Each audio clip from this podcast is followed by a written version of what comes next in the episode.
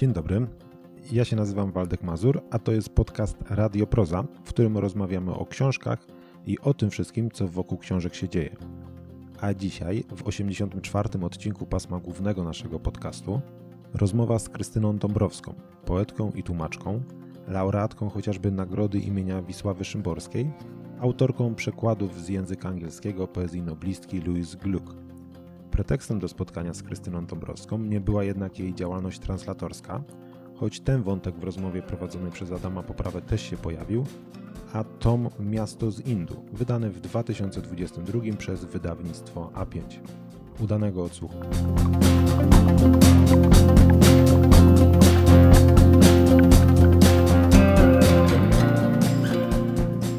Dobry wieczór Państwu.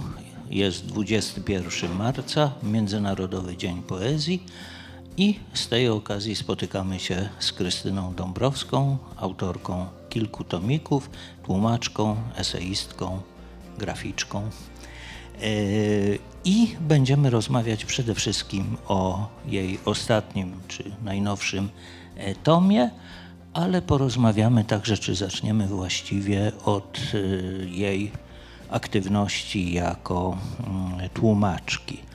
E, Międzynarodowy Dzień Poezji. E, okazja e, szczególna, bo to jest takie przypomnienie, mm, że, że jest coś takiego jak poezja.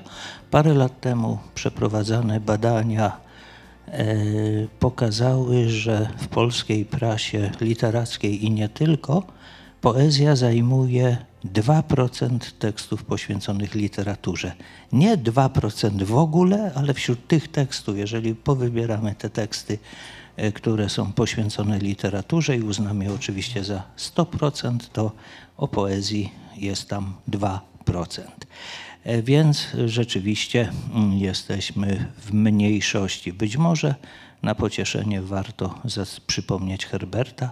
Zrobiło się pustawo, ale za to jaśniej. No i porozmawiamy sobie o takich różnych, jasnych, poetyckich sprawach, które oczywiście są naszą taką życiową kontrą przeciwko różnym ciemnościom, z którymi usiłujemy sobie mm, dać radę. Może zaczniemy od e, przekładu, e, tak jak powiedziałem, Louise Gluck E, autorka e, amerykańska. E, chciałem Cię zapytać, jak to jest, kiedy poetka bierze się za tłumaczenie innej poetki? Bo masz swój bardzo wyraźny styl, swój język poetycki, który siłą rzeczy wchodzi w pewną relację ze stylem tłumaczonej autorki. I czy to jest konfrontacja, czy to jest uzupełnienie, e, czy przekład jest dla ciebie okazją napisania tego, na co z różnych powodów, czego z różnych powodów nie chciałabyś robić e, w swoim wierszu. Jak to wygląda, takie spotkanie? To przede wszystkim dzień dobry Państwu. Bardzo się cieszę, że tu jestem w Światowym Dniu Poezji. I i też w pierwszym dniu wiosny, co jest chyba nawet ważniejsze. aha, i jeszcze jedna rzecz, że 2% to nie jest tak mało. Zawsze jeszcze może być mniej tych procentów, więc e, nie jest to tak źle. E, co do tego tłumaczenia innych poetek i poetów. Ja bardzo często tłumaczę e, poetów, którzy są inni ode mnie. Całkowicie. Tak jest w wypadku Louise Glick. Ona ja, ja piszę zupełnie inaczej niż ona.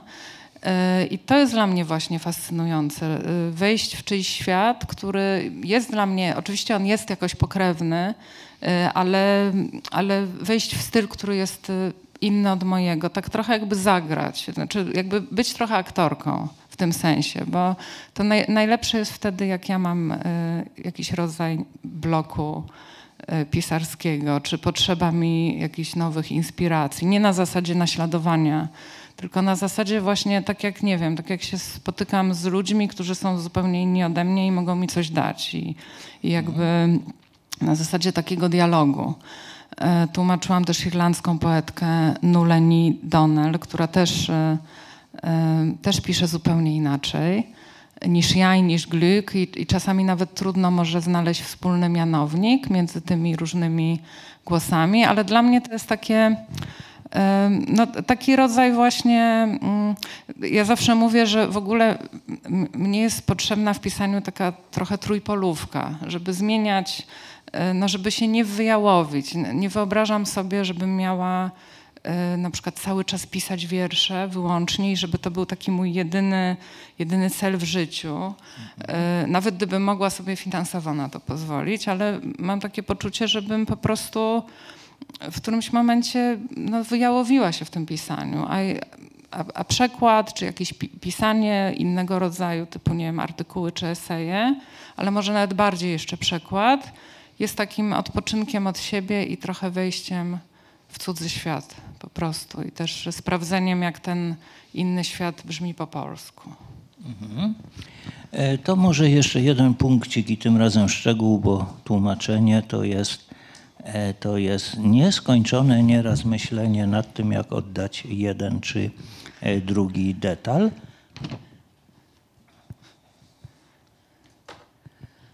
Zwróciło moją uwagę zakończenie wiersza Louise Glück, Nieskończona historia. Mhm. An Endless Story. To jest po polsku, tak, zresztą po angielsku też taka ładna E, sentencja. Te sentencje niosą wiersze potem, one są dzięki nim e, pamiętane. E, I wprawdzie po angielsku ja wolę czytać po cichu niż głośno, ale mimo wszystko mm, zaryzykuję. Tam jest końcówka taka. This is why we search for love. We search for it all our lives, even after we find it i przeczytaj, jak to y, po polsku y, przełożyłaś. Y, dlatego szukamy miłości, szukamy jej całe życie, nawet gdy już ją znajdziemy. Bardzo to jest ładna puenta. E, a pytanie moje byłoby takie: mm, skąd w Twojej wersji E, wzięło się już, którego nie ma w oryginale. To ja cię nie łapię za słówka, nie mówię, że to jest błąd, przegapienie, dorzucenie niepotrzebne, tylko jestem ciekawy. Hmm. Chyba dlatego, że to wzmacnia tak, wzmacnia taki rodzaj paradoksu. Szukamy tej miłości, szukamy i szukamy i szukamy i nawet gdy już ją znajdziemy, już jakby już to jest spełnione, E, już jakby stało się to, co było naszym celem, nadal jej szukamy. Mhm. Więc y, ja różne rzeczy robię intuicyjnie, ale wydaje mi się, że to było takie po prostu szukamy jej całe życie, nawet gdy ją znajdziemy. No to tak, oczywiście sens jest ten sam, ale to takie słówko trochę dla wzmocnienia. Mhm. I myślę, że jak tłumaczysz, no to tłumaczysz też uchem. To, to znaczy tak. szuka się E, szuka się czegoś, co będzie odpowiednią prozodią, no a to są, jak wiadomo, dwa różne języki, prawda? Tak, tak. I, I, tutaj w angielskim jest ta kapitalna końcówka we find it, gdzie to ostatnie słowo jest takie już bardzo na wygłosie. E, w polszczyźnie mamy tutaj to znajdziemy i jak u ciebie to zdanie, ten ostatni wers, nawet gdy już ją znajdziemy, to tutaj dźwiękowo mniej więcej podobny efekt jak w oryginale jest osiągnięty. No to jest trudna sprawa, bo angielski e, jest dużo zwięźlejszy o, i tak. ma mhm. krótsze słowa i e, po polsku wszystko się wydaje rozgadane i, i to trudno o taką pełną odpowiedność, ale ja generalnie staram się tych słów e, oszczędzać i nawet tutaj w niektórych wierszach troszeczkę coś skracałam, bo bo po prostu te wiersze czasem mają taką dość szeroką frazę, a po polsku to by się już rozwlekło niemożebnie, więc... A tak. właśnie, to skracanie i poprawianie, to wrócimy do tego, gdy będzie mowa już o Twoich wierszach. A jeszcze tak tytułem wstępu, chciałem Cię zapytać o jedną kwestię, mianowicie e, w różnych wywiadach, wypowiedziach często wskazujesz poetów e, innojęzycznych jako tych, którzy są ważni e, dla Ciebie. Tu się Jehuda Amichaj pojawia, Louis Glück, Elizabeth Bishop. A jak się czujesz w polskiej poezji? To znaczy, masz tam jakichś ukochanych, masz kogoś, y, do którego przyznałabyś się, że się uczyłaś u niego, że terminowałaś u niego, czy bo czasem też się tak zdarza, że, że najważniejsze dla nas inspiracje i najwięcej uczymy się z poezji innojęzycznej albo stłumaczonej? To jest trudne pytanie, dlatego że y, polska poezja dla mnie y, to jest też, ja już użyłam takiego porównania. Polscy poeci to są jak rodzina.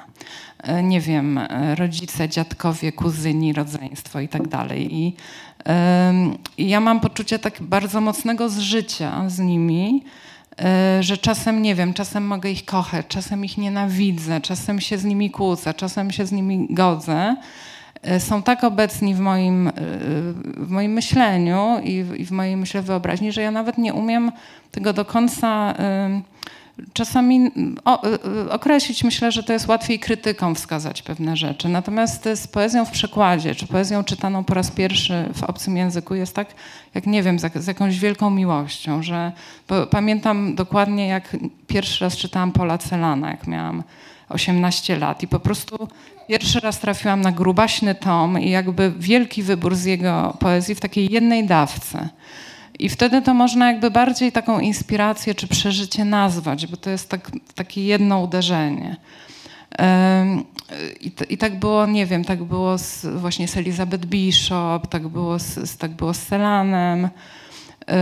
A z Polski, no, dla mnie wszyscy ci poeci dzisiaj już klasyczni, to znaczy i Szymborska, i Różewicz, e, i Białoszewski są bardzo ważni. Ja, ja, ich bardzo często czytam od nowa i po prostu wracam i, i też z różnymi, z różnymi uczuciami, czasem bardzo blisko, czasami zupełnie jakoś nie potrafię złapać łączności. E, ale trudno mi powiedzieć, żebym u kogoś terminowała. Nie wiem, ba bardzo kocham poezję na przykład Aleksandra Wata, bardzo lubię wiersze Warzyka, ale mm, nie mam takiego poczucia, że ktoś z polskich poetów jest jakoś mi szczególnie, y, znaczy, że to jest ten jeden, nie wiem, mistrz czy mistrzyni i ja mogę się tu nazwać kontynuatorką. No to nie i, i chyba nie chcę tego tak y, y, określać. Tak, e, są poeci, którzy gdy zaczynają, to mają jeszcze wyraźne wpływy innych, innych i to często są dobrzy poeci. Tam nie ma tego, nie musi być wcale tego słynnego lęku przed wpływem, mhm. że robią potem wszystko, żeby wyglądać inaczej. A są poeci, którzy dość e, szybko mm, znajdują jakiś własny wyraz, własny styl. E, I e, no tutaj zgodzę się, czy, czy, czy miałem podobne odczucia czytając nie od dziś przecież Twoje wiersze, że gdybym miał wskazać jednego autora, autorkę, mm, z którego Ty wyrastasz, nie potrafiłbym. No to się cieszę. E, ale e, jak mówię, takie terminowanie nie zawsze, e, nie zawsze jest złe i nie zawsze jest bez efektów. I to różnie bywa u różnych autorów. Mm, na przykład podsiadłe trudniej byłoby wyprowadzić z jakiejś tradycji. Świetlickiego znacznie łatwiej, Bursa, Różewicz, Nowa Fala, aczkolwiek on się zarzeka, że nie, nie, że, że absolutnie nie. Tutaj na tym miejscu, no nie tak dawno temu, Nieżyjący już niestety Adam Zagajewski przeczytał parę swoich wierszy z różnych lat, w tym jeden z lat 80. i w swoim autoironicznym stylu powiedział: No, widać, że tutaj autor był mocno pod wpływem Miłosza, więc to z tymi zapożyczeniami różnie bywa. To co, pora wreszcie na wiersze. Yy, przeczytajmy, czy przeczytaj e, parę, e, parę właśnie e, z nowego tomu. To, to jest ten, ta książka Miasto z Indu. Może przeczytam wiersz tytułowy najpierw, mimo że on w książce pojawia się dość późno, bo wiele osób A właśnie, to może test.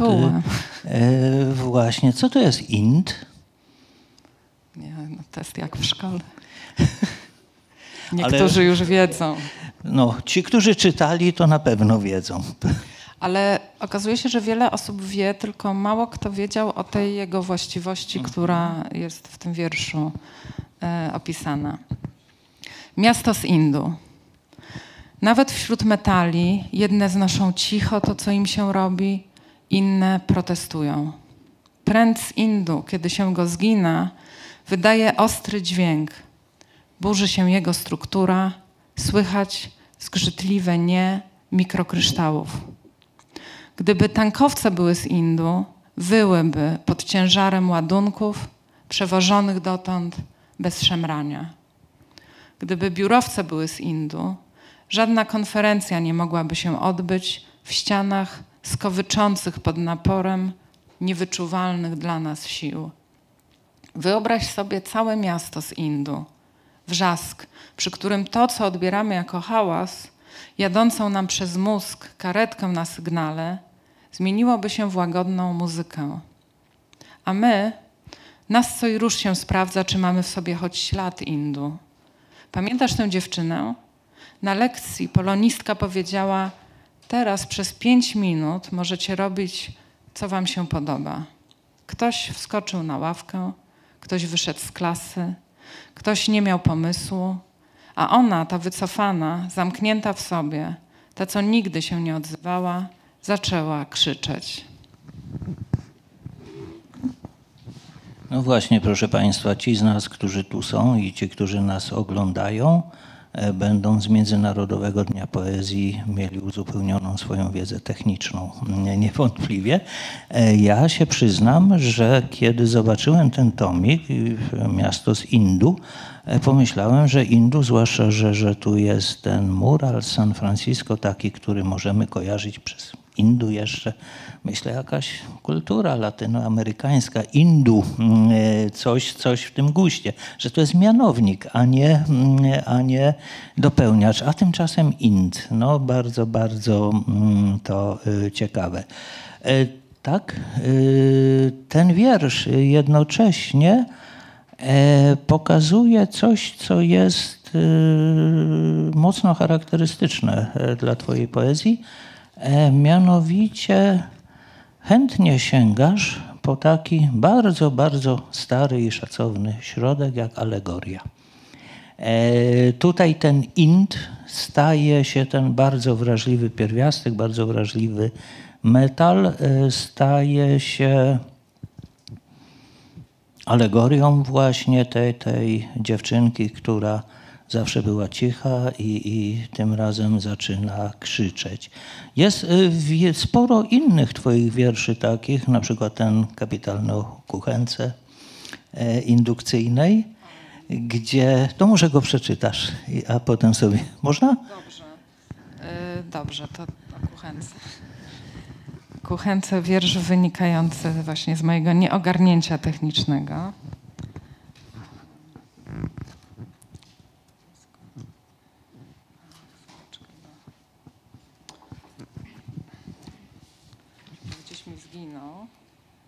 Jest. Znikające kłódki. Pierwszego dnia w nowym miejscu przerosła mnie technologia. W internecie ratunku zaczęłam wpisywać w Google. Nie radzę sobie z, dalej miało być kuchenką indukcyjną, lecz wyszukiwarka podsunęła, nie radzę sobie z emocjami. To też. Jednak rano ważniejsza jest gorąca, świeża kawa. Nie mogłam jej zaparzyć na zimnej płycie, głuchej na dotyk moich palców. No, nie tak całkiem głuchej. Pikała, wyświetlała swoje pismo klinowe, ale po kilku sekundach czerwone znaki gasły. W końcu nie sieć, a człowiek, poproszony o pomoc, zwrócił uwagę na coś, na co patrzyłam, nie widząc. Żarzącą się kłódkę, ikonkę blokady. Wystarczyło przycisnąć ją opuszkiem i przytrzymać, by zgasła. Gdyby tak się dało odnajdywać i usuwać blokady we mnie samej, chytrzejsze niż w kuchence, bo przede wszystkim bronią dostępu do funkcji poproś o pomoc. Ale y, ja tylko mam taką uwagę, że jakoś ja mam problem ze, z, z, z tą figurą alegoria. Nie wiem, czy bym nie wolała mówić już bardziej o, o symbolu, czy o, bo, bo, bardzo często wiersze, które naprawdę są takie alegoryczne, y, są dość suche i takie jakby wypreparowane. Y, dla mnie jest zawsze ważne, żeby wyjść od czegoś, y, czegoś konkretnego, co mnie po prostu zafascynowało. Na przykład z tym metalem ja przeczytałam o, o tym krzyku Indu i ja zaczęłam sobie to wszystko wyobrażać. I ja, na, ja nie myślę wtedy, jaki to ma mieć jakby sens, co ma nieść, tylko po prostu idę za obrazem. I to samo z tą kuchenką. Idę za jakąś, e, często za dość trywialną rzeczą, e, jakimś motywem rzeczywistości. To mnie prowadzi. I ja, ja rozumiem oczywiście, e, co ty mówisz i, i jakby zgadzam się z tym, tylko no nie chcę, żeby ta alegoria jakoś tak wypch wypchnęła się na plan pierwszy, i uczyniła te wiersze takimi jakimiś zasuszonymi preparat, preparatami, które... Tak? Tak, że tu taki mhm. wykład na temat i tu, no bo to jednak nie. Mhm. Nie, no oczywiście nie są to takie alegorie jak na przykład w bajkach zwierzęcych, gdzie wiadomo, Właśnie. że nie chodzi o lwa, zająca ani inne zwierzątko, tylko e, o cechy ludzkie. To zawsze u ciebie e, wychodzi z konkretu, z konkretu e, bardzo, bardzo takiego e, codziennego, tak jak kuchenka, e, albo, albo czasem czegoś niezwykłego, wyjątkowego jak ów Ind, prawda? Gdybym chciał się dla sportu przez moment tylko E, podtrzymać e, zaproponowanego terminu, to bym powiedział, że ten Ind jest bardzo wyrafinowaną alegorią, ale zgoda, zgoda to nie jest, absolutnie nie jest to taka alegoria, że na przykład dawny poeta alegoryczny opisałby po prostu Ind, a wy już się domyślcie, że to chodzi o życie ludzkie. U ciebie to się łączy. Mm, ty e, wychodząc od jakiegoś, od jakiegoś konkretu, E, pokazujesz również jego taką zaskakującą i bardzo szybko pojawiającą się paralelność z naszymi doświadczeniami, e, odczuciami mm, i tak dalej. Oczywiście e, ci, którzy uprawiali alegorię w dawnym stylu, mieli repertuar chwytów, tematów, obrazów, tak żeby dla czytelników ten skonwencjonalizowany świat był jasny. U ciebie jest inaczej. Ty wychodzisz od konkretu i, e, i e, pokazujesz jego e, symboliczne, jego symboliczne, jego dodatkowe znaczenie. Przenosisz go w ten świat już nasz ludzki, czy naszego wnętrza, czy naszych relacji e, z innymi. E, tak? Szykuję się tutaj, żeby przeczytać pierwszy wiersz, bo mhm. prosiłeś, żebym przeczytała tak. pierwszy wiersz, więc tak tutaj... Dobrze, to, to, to zacznijmy. Tak się książka zaczyna. To pierwszy wiersz w tej książce ma tytuł Nieobecność. Przegapiłam was dni, tygodnie, ulicę żółtych jesionów w październiku. W listopadzie tak cichą grę szarości, że nawet jedna krwista gałązka jest krzykiem. Przegapiłam cię końcówko grudnia, czasie prezentów. Co dałam, co dostałam, nie pamiętam. Nie, pamiętam. Zielonowłose anioły, o których opowiedział mi poeta, wyrzeźbione przez jego ojca, daltonistę. Żaden kościół ich nie chciał. Przegapiłam noc sypiącą iskry, jakby ktoś hałaśliwie spawał stary rok z nowym. I śnieg przegapiłam, a pada tak rzadko. Mój kot poluje na wirujące płatki. I nie wiem, kiedy kocie zgubiłeś najbardziej krnąbrną ze swoich brwi, której łuk przesłaniał ci oko.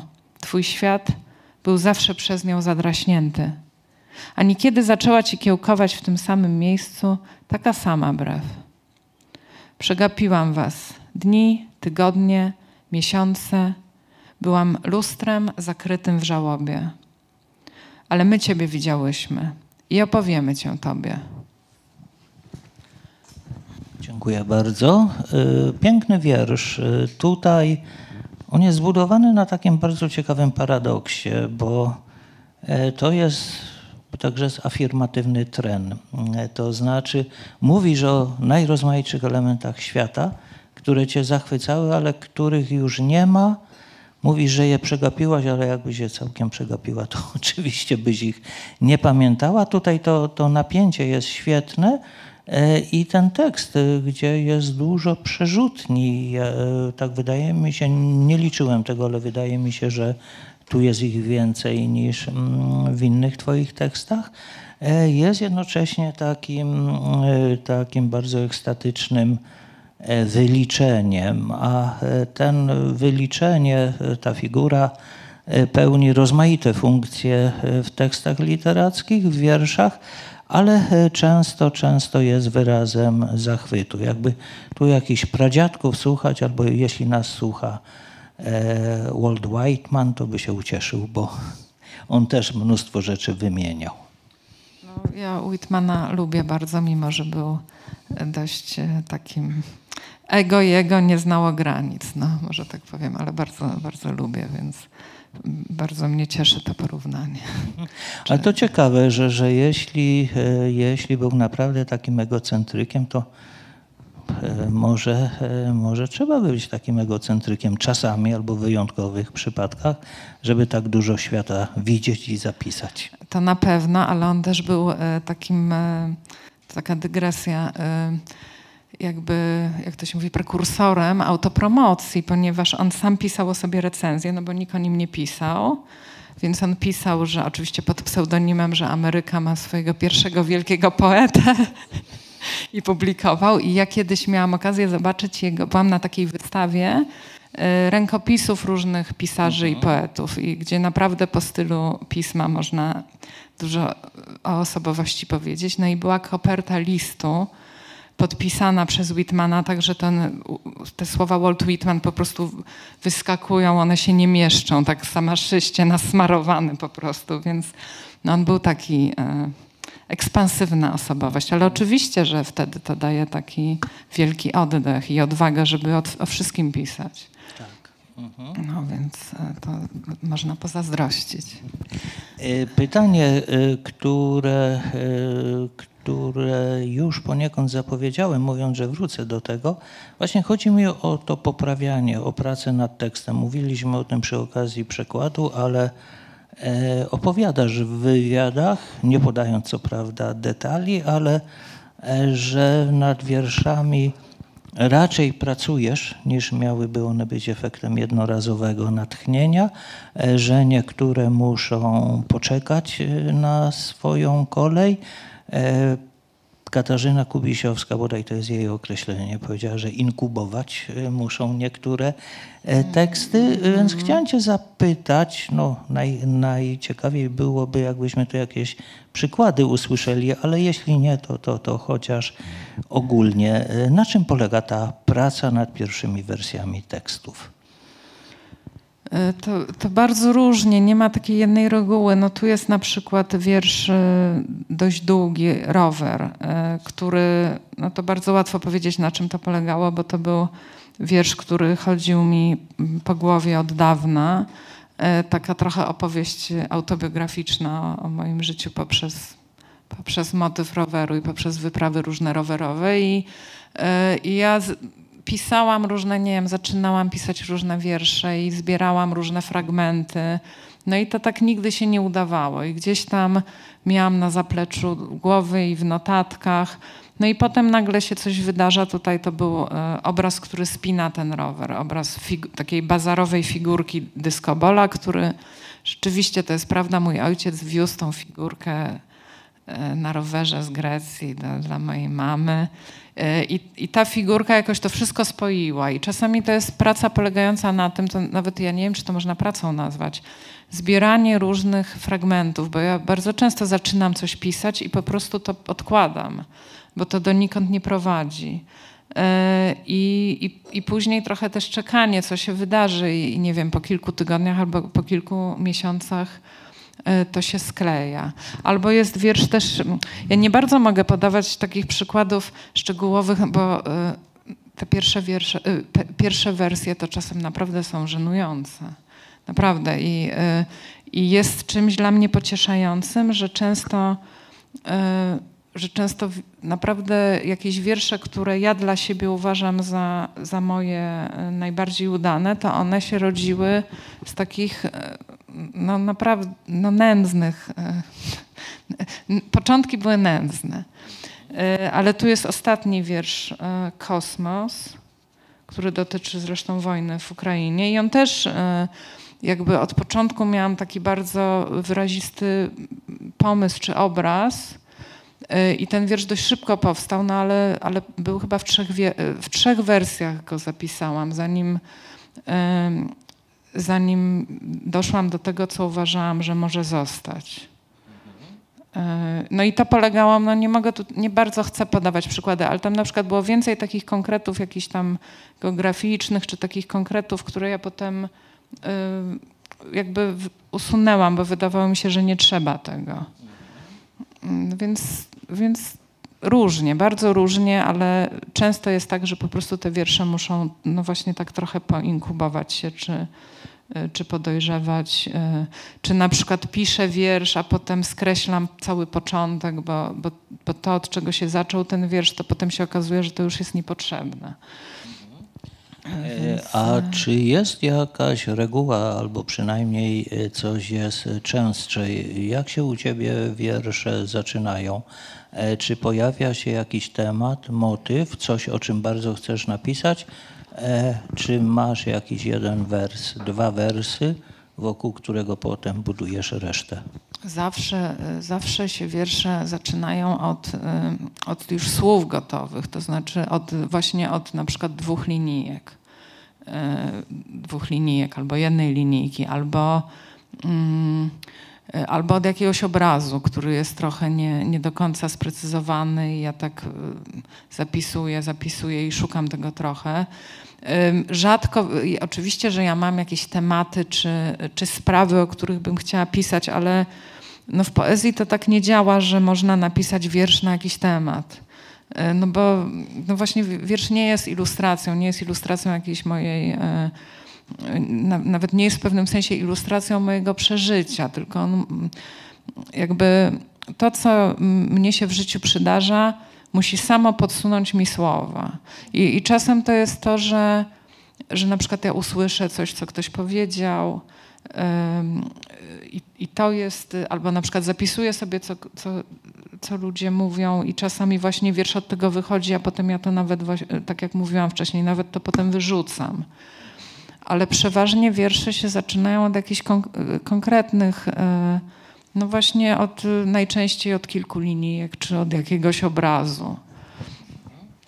E, uśmiechnąłem się, gdy mówiłaś, że, że trudno byłoby napisać wiersz na temat, bo e, rozumiem i no i to jakby wydaje się oczywiste, bo jednak jakkolwiek będziemy to określać, czy, czy to będzie jak, jakieś zaiskrzenie między synapsami, czy natchnienie, czy muza, czy ktokolwiek, bez tego chyba literatura nie istnieje, tak mi się wydaje, e, z perspektywy autorskiej, ale zdarzają się przecież historie, e, zdarzają się okazje typu e, ogłasza się konkurs z wierszem na temat i, i nawet poważni poeci w tym czasem biorą udział.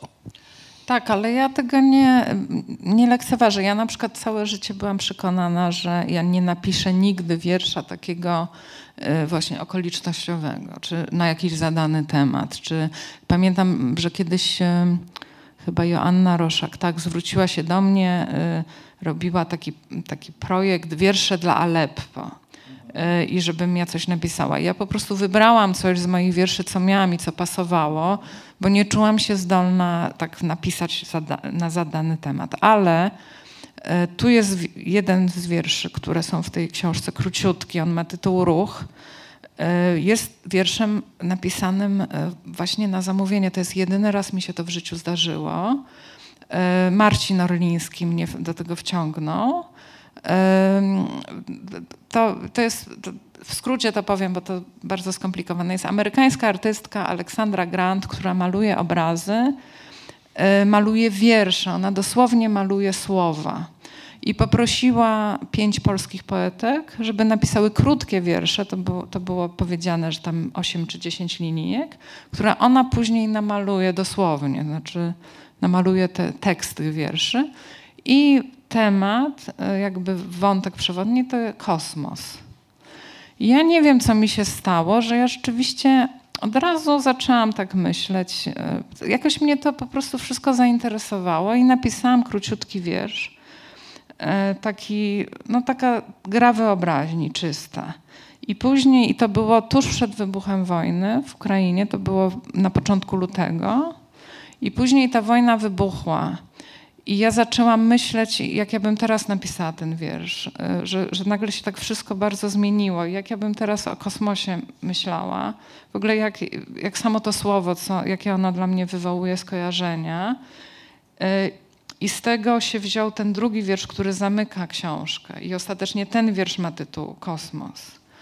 No i on oczywiście nie wziął się z żadnego zamówienia. I ale jakby samym początkiem tego wszystkiego było realne zamówienie, więc ja mam takie poczucie, że w, że w pisaniu wierszy się zdarzają rzeczy bardzo niespodziewane dla samej osoby, która to pisze, dla, dla mnie jako autorki. I, e, I nie należy mieć jakichś przesądów na własny temat, że na przykład właśnie ja nigdy nie napiszę na zamówienie, albo nigdy nie napiszę sonetu, albo czegoś. No nie wiadomo. A co sądzisz o tezie Miłosza, e, która mnie wydaje się nie do końca trafna? E, mianowicie powiedział kiedyś Miłosz, że e, żeby napisać dobry wiersz, trzeba wiedzieć znacznie więcej niż jest w nim zawarte.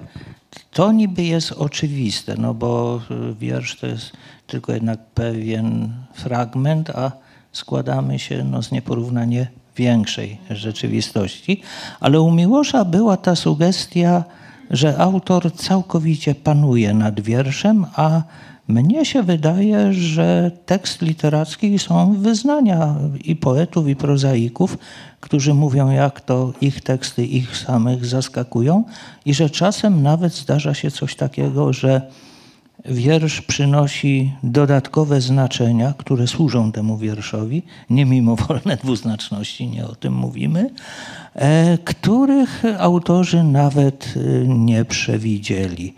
Panujemy, znaczy wy poeci, panujecie całkowicie nad wierszem, czy... E, nie, czy to, to znaczy to, że wiersz wnosi dodatkowe znaczenia, to moim zdaniem musi tak być. To znaczy bez tego w ogóle nie ma dobrego wiersza.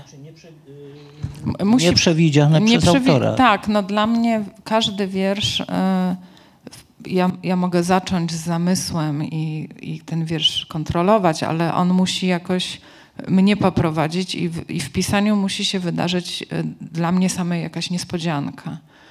E, bo jak, tak, jak, jak piszę w ten sposób, że od początku do końca wiem, co chcę napisać, to to jest martwe. I mam wrażenie, ja się w pewien sposób zgadzam z Miłoszem, bo mi się wydaje, że jemu mogło chodzić o to, że, no, że ojej, mój znajomy kiedyś tak coś powiedział, e, który miał działkę, że on ma na tej działce chyba 10 jabłonek i z tej 10 jabłonek ma trzy jabłka. E, I to jest taki jego plan. I mi się to bardzo podobało, bo to trochę jest tak z, z pisaniem dla mnie, że trzeba się tak naprawdę wchłonąć ileś książek, przeżyć ileś rzeczy w życiu, zabazgrać ileś stron lub w komputerze y, zapisać. I z tego potem jest jakaś taka esencja, która ilościowo może być bardzo skromna. I może też o to Miłoszowi chodziło, że wiersz, który ma, nie wiem, kilkanaście linijek, za nim stoi o wiele więcej. Więc, więc zgadzam się z tym, ale też uważam, że wiersz jest mądrzejszy od, wiersze są mądrzejsze od autorów i od autorek i dlatego tak często jest trudno mówić o, to, o, o tym, co się pisze, dlatego że te teksty są, jeśli one są coś warte, to są mądrzejsze od nas i często mówią coś, co, co właśnie dla nas samych jest zaskakujące albo czego byśmy inaczej nie mogli powiedzieć. A miałaś sytuację, że wiersz zaprowadził cię w stronę, której nie przewidziałaś, że myślałaś, że to będzie, powiedzmy, no, upraszczając wiersz o tym, że chodzi ci o pewne sprawy, pewne problemy, emocje, o różne rzeczy, a wiersz poprowadził cię w inną stronę, nieoczekiwaną dla ciebie. No bardzo tak, bardzo często. Też trudno mi teraz y, y, podać Tak, no czasami to się dzieje rzeczywiście tak, y, tak y, ekstremalnie, że zaczynam pisać o, o, jednej sprawie, a wiersz się okazuje o czymś innym. Ale czasami jest to tak, no właśnie to, o czym mówię, że, że zaczynam z jakąś wizją tego wiersza, a potem on zawsze wychodzi jakoś inaczej. On zawsze jest czymś innym niż, niż ja na początku zakładałam. A czasem w ogóle nie zakładam, tylko po prostu mhm. właśnie najczęściej to jest tak, że ja sama nie wiem, co się wydarzy. Po prostu y, zaczynam pisać i, i, no i daje się temu trochę prowadzić. Mhm. A co w sytuacji, tu jest jeden taki wiersz y, w tomie, e, zdalny pocałunek, e, A. który jest rymowany. Ty zasadniczo A, nie tak. rymujesz. Są tam jakieś e, od czasu do czasu współbrzmienia, ale tu mamy regularne rymy, no wtedy się coś zakłada. To się musi rymować, prawda? Tak, ale to zabawa. Ten wiersz mm, po prostu tak wynik z, trochę z zabawy i, i napisałam akurat go szybko i, i Tyle, że ja, ja naprawdę piszę wiersze intuicyjnie i oczywiście, że tu on, zaczęłam go pisać, wi, widzę, że on się zaczyna rymować. No to sobie myślę, no zazwyczaj albo się wyrzuca te rymy, mhm. bo często jest tak w pisaniu, że się coś rymuje, czego my nie chcemy. Ja często mhm. muszę wyrzucać e, jakieś rymy, które są po prostu e, niepotrzebne. A tutaj no, pociągnęłam to, co się, e, co, co jakby zaczęło się w takiej formie. Mhm. E, ale ja tak tego bardzo nie racjonalizuję, tylko po prostu tak e, idę, idę za tą formą i, e, mhm. no i, i potem sprawdzam, czy tam to nagłos, czy to jakoś się trzyma. I, mhm. E, to, tak, to jeszcze... jest jedyny wiersz. Mhm, tak, tak, ale, ale mhm. ciekawe to było. E, raczej nie jesteś poetką, która E, szukałaby, e, której ambicją byłyby rozmaite wynalazki językowe, ale jak się przyłożymy, to to i owo e, znajdziemy. Mianowicie myślę tutaj o rozpaczuldze, o tej roślinie. Znaczy problem polega na tym, że no, ja się z twojego wiersza dowiedziałem, że taka roślina jest. Ona się nazywa rosła czulga. Przeczytam. To przeczytaj. Masz, przeczytam. Mhm.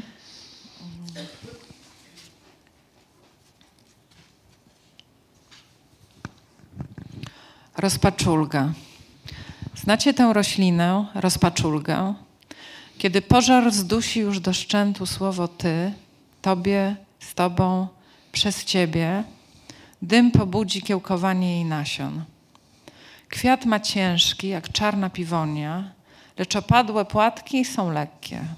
Korzeniami sięga do początków zakończonej historii. Jej kolce kaleczą, sok z liści, okłady z nich i napar leczą.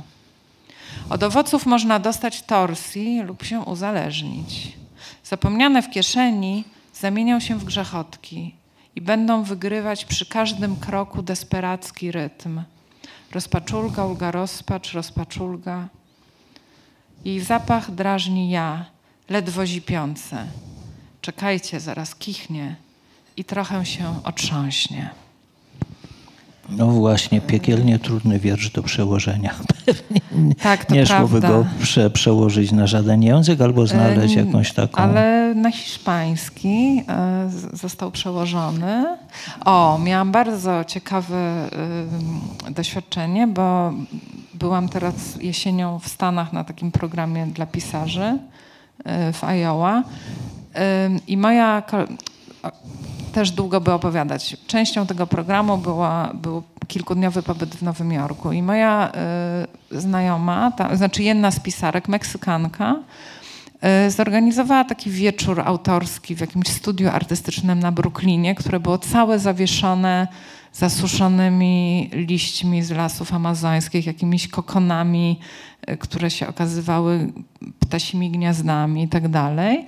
I zorganizowała tam całe takie czytanie wierszy, które miały coś wspólnego właśnie z roślinami leczniczymi, psychodelicznymi i tak dalej.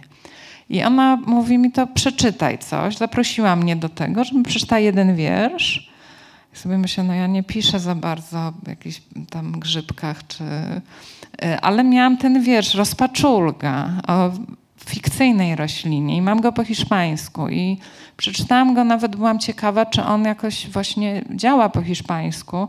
No i okazało się, że tak, że tam bardzo ludzie jakoś żywo zareagowali, więc, więc na hiszpański się udało go przełożyć. A pardon, to jest fikcyjna roślina? E, no, w pewnym sensie fikcyjna, ale w innym nie. Nie, no bo myślałem, że rozpaczulgę można znaleźć w jakichś atlasach botanicznych. E, I, I kiedy zapowiadałem ten wiersz, to dlatego tak mocno akcentowałem i mówiłem łącznie, bo tu dowcip polega, że, że ty potem rozbijasz te słowa rozpacz i ulga. No, ale to jest, to jest nazwa rośliny, rozpaczulka całościowa. Mhm. No nie, nie znajdzie się w atlasach, ale można dopisać, uważam, spokojnie.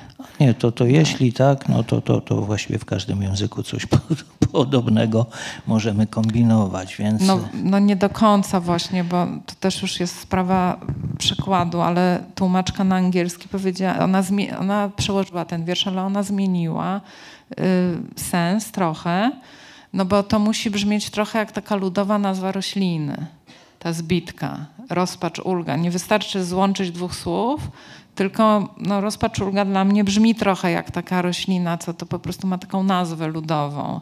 A po angielsku jak się połączy tam despair, despair relief, to to nie brzmi tak. I moja tłumaczka w końcu przełożyła tą nazwę rośliny, rozpaczulga, jako sorrow balm.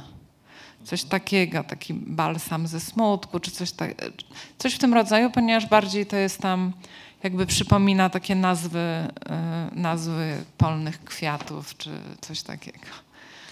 W każdym razie wykazała się inwencją.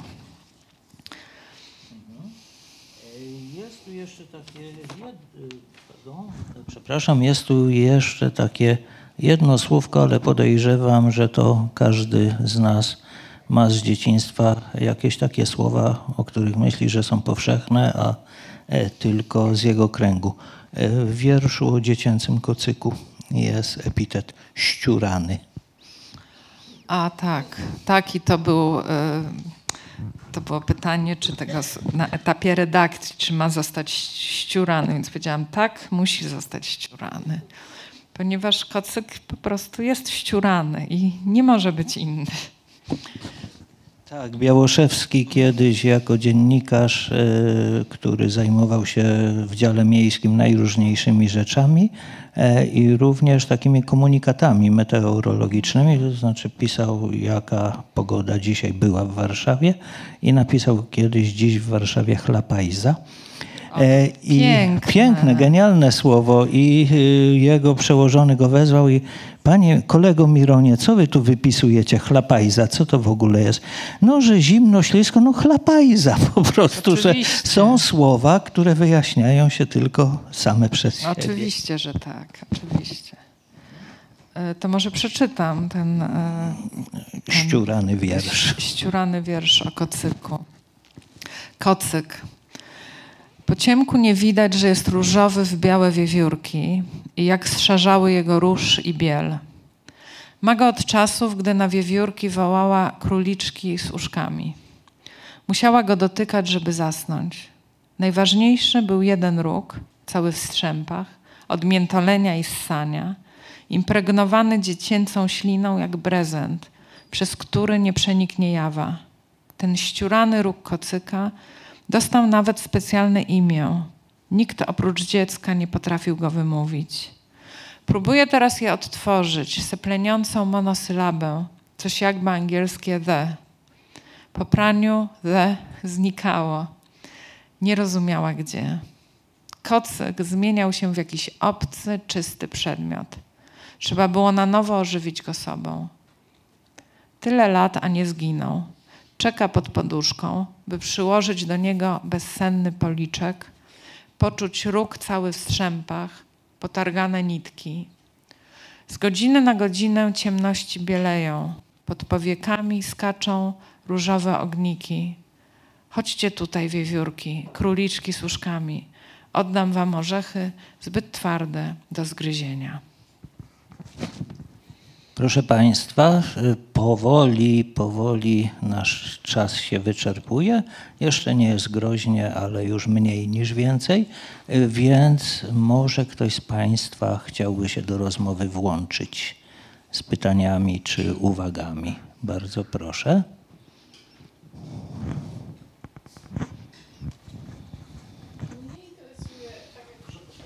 Chyba. y, ale wiesz co, bo. To się nagrywa, to transmitowane, wtedy by nie słyszeli Państwa, e, Pani nasi widzowie. To mnie interesuje e, Twój stosunek do mm, redaktorów.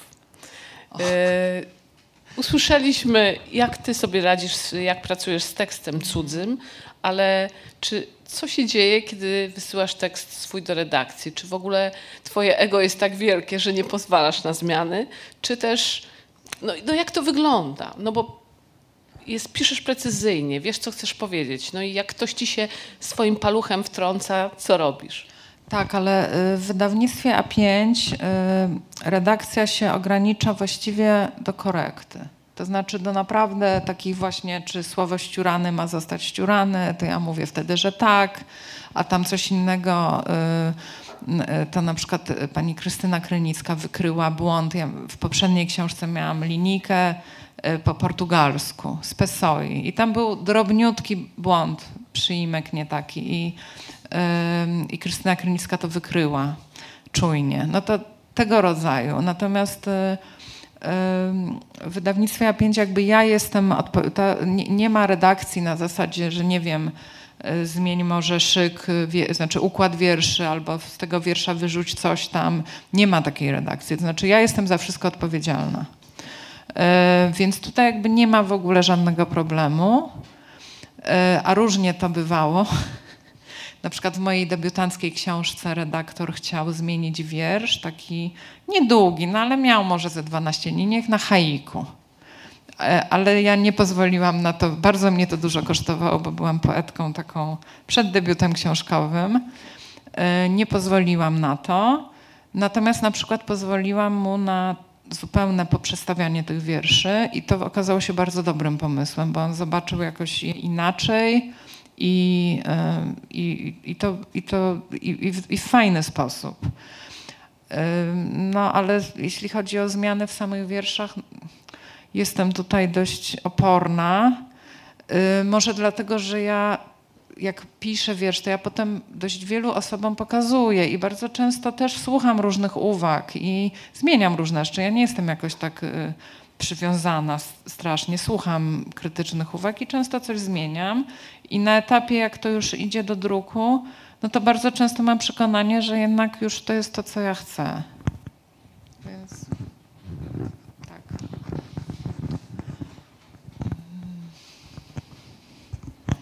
Ktoś jeszcze? To. O, jest. Pytanie. Ja mam takie pytanie, które trochę się wstydzę zadać, ponieważ e, spóźniłam się. I co prawda idąc e, usiłowałam słuchać e, transmisji, ale w którymś momencie przerwało i tylko słyszałam o Louise Glick. E, e, I potem nie słyszałam przez chwilę. To sam początek. Sam początek. początek, tak. Ym, Chciałam zapytać, y, był taki y, przed chwilą wątek y, tego hisz- y, hiszpańskiego przekładu, y, o to jak się poezja czuje y, z tej drugiej strony, jak się zobaczy, y, przełożona już na, na inny język. Chciałam zapytać y, y, konkretniej o Tideline, A pytam e, dlatego, że za dwa dni będzie w, e, na Polonistyce Wrocławskiej Mira Rosenthal, jedna z tłumaczek O! Tideline. E, Tak, to, to pokażę, bo nawet przywiozłam. Nie wiem, czy to Tideline. W przekładzie trzech tłumaczek Karen Kowaczyk, Antoni Lloyd-Jones i Miry właśnie Rosenthal. Więc chcia, chciałam zapytać, jak, jak to jest e, się, się usłyszeć e, w, w innym języku, e, też o reakcję czytelników, czy to jest inna reakcja, czy w ogóle ta poezja inaczej jakoś funkcjonuje, czy, czy to jest tak samo? Nie, no tak samo nie jest i po angielsku jeszcze dochodzi to, że, no, że ja mogę czytać po angielsku, bo na przykład po niemiecku nie, nie, nie mogę. Ym, I ym, znaczy, ja uważam, że miałam szczęście do trzech naprawdę świetnych tłumaczek. Ale każda z nich jest troszeczkę inna, więc to też dla mnie ciekawe posłuchać tych swoich wierszy rozpisanych jakby na trzy głosy. I, i też wszystkie trzy i Mira, i Antonia, i Karen, one były bardzo tak nastawione. Mira może najmniej. Mira właśnie jakby od początku pracowała sama nad przykładem. Przysyłała mi już właściwie taką wersję, która była doskonała. A Karen i Antonia, one bardzo często pytały mnie i tak jakby przysyłały szkice i tam rozmawiałyśmy o tym. No, to jest ciekawe. Bardzo często jest taki moment w pierwszej chwili obcości, że jak to, że, że to jest mój wiersz, e, ale potem właśnie mm, to, to mi się podoba. Znaczy mi się podoba, jak ten wiersz zyskuje inne życie i on ma już inną oczywiście trochę melodię ale jeśli jest dobrze przełożony, no to dla mnie jest jakaś dodatkowa radość, że on po prostu zyskuje jakby nową, nową formę. Już jest trochę nie tylko moim wierszem tak naprawdę, tylko tej, tej drugiej osoby. E, I teraz jesienią, jak byłam w Stanach, to czytałam tam te wiersze po angielsku e, i miałam takie no, dobre reakcje. To zawsze jest takie pytanie, na ile to jest szczere, jakiś szczery entuzjazm, a na ile jakaś uprzejmość, ale byłam tam dość długo i, i mogłam się przekonać, że naprawdę do niektórych ludzi, takich native speakerów, trafiały te wiersze. I to jest wtedy naprawdę wielka satysfakcja, taka, takie poczucie, że jeśli ten wiersz przekroczył jakąś barierę językową, no to to jest bardzo dużo. No a oczywiście są takie języki, mój znajomy z tego programu dla pisarzy, tego International Writing Program z Bangladeszu, Mashul Alam, przełożył dwa wiersze przez angielski na bengalski. No to ja już, ja już nawet nie wiem, czy to jest mój wiersz, bo to już nawet alfabet jest inny. Więc czasami są języki, gdzie jakby ja mogę tylko słuchać i, i doceniać, jak to brzmi ale jest to przygoda duża i ponieważ sama tłumaczę, to jakoś bardzo to doceniam, jeśli ktoś chce tłumaczyć moje wiersze. No więc i, i Mira, Mira jest świetna. Nie wiem, może... Może jeszcze jakiś wiersz na koniec? tak, tak. To jeśli nie ma więcej pytań, E, to e, Krystyna Dąbrowska ma dla nas prawdziwą niespodziankę, to znaczy dwa wiersze jeszcze niepublikowane. No dobrze, to, e, a mamy czas, bo one nie są takie bardzo krótkie. Mamy. Dobrze, to, to są dwa, jeden, jeden z tych wierszy był publikowany w, w piśmie, w magazynie Pismo. I ma tytuł Tafle. Bałam się wejść na przezroczystą taflę, tworzącą okno w podłodze tarasu, sto pięter nad ziemią. Stanąć tam, spojrzeć w dół.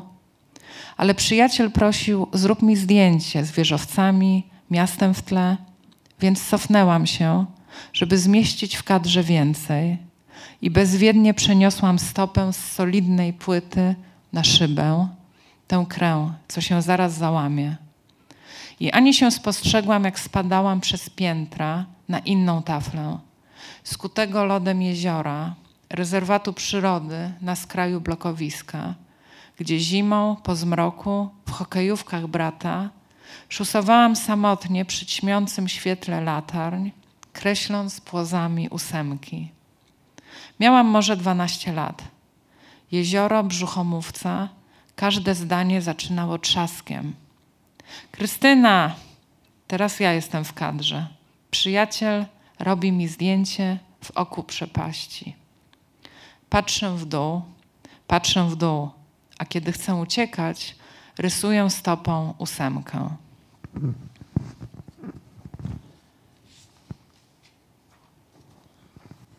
A drugi wiersz jest niepublikowany. Ma tu telefon. Ilekroć jestem w jej kraju, moja tłumaczka pożycza mi telefon swojego zmarłego męża. Czarna, gładka tabliczka, jak miniaturowy nagrobek. Nie ma dat narodzin i śmierci, ale podłączony pępowiną kabla do źródła zasilania ożywa i wyświetla wiadomości dla zmarłego. Jim, Twój znajomy skomentował: Jim, zaktualizuj. Telefon nie tylko jest ze zmarłym po imieniu. Kiedy tłumaczka zadzwoniła spytać o jakieś słowo w wierszu, a ja nie odebrałam, odezwał się do niej jego głosem. Za nie mówiłam, powiedziała potem. Rok po, a jakby wciąż tu był. Jakby był i mógł kliknąć wyskakującą na ekranie zajawkę CNN. Ceny gazu, imigracja, śnieżyca, podatki. Zamiast niego ja klikam. Dodaję swoje konta i kontakty do jego kontaktów i kont. Robię zdjęcia, znajduję je w jego albumie. Najpierw trzymają się z brzegu, jak nieśmiali goście. Z czasem przybywa ich i zaczynają się rozpychać i dziwić, kto to, gdy wychynie za nich jak widmo selfie gospodarza. Jim był poetą. Teraz jego telefon, prowadząc mnie przez nowe rejony, gdzie jest jedyną moją mapą, zwolna staje się wierszem. Coraz więcej w nim ze mnie, więc odwlekam puentę. Zabieram go w transatlantycki lot do kraju, w którym nigdy nie był. Jeszcze parę linijek, jeszcze jedna, zanim przekażę go tłumaczce. Dziękuję. Dziękujemy Państwu za gościnę, dziękujemy naszym widzom i przede wszystkim Krystynie Dąbrowskiej. Ja dziękuję Tobie za prowadzenie i Państwu i, i w ogóle za, bardzo dziękuję. Za... Dziękujemy.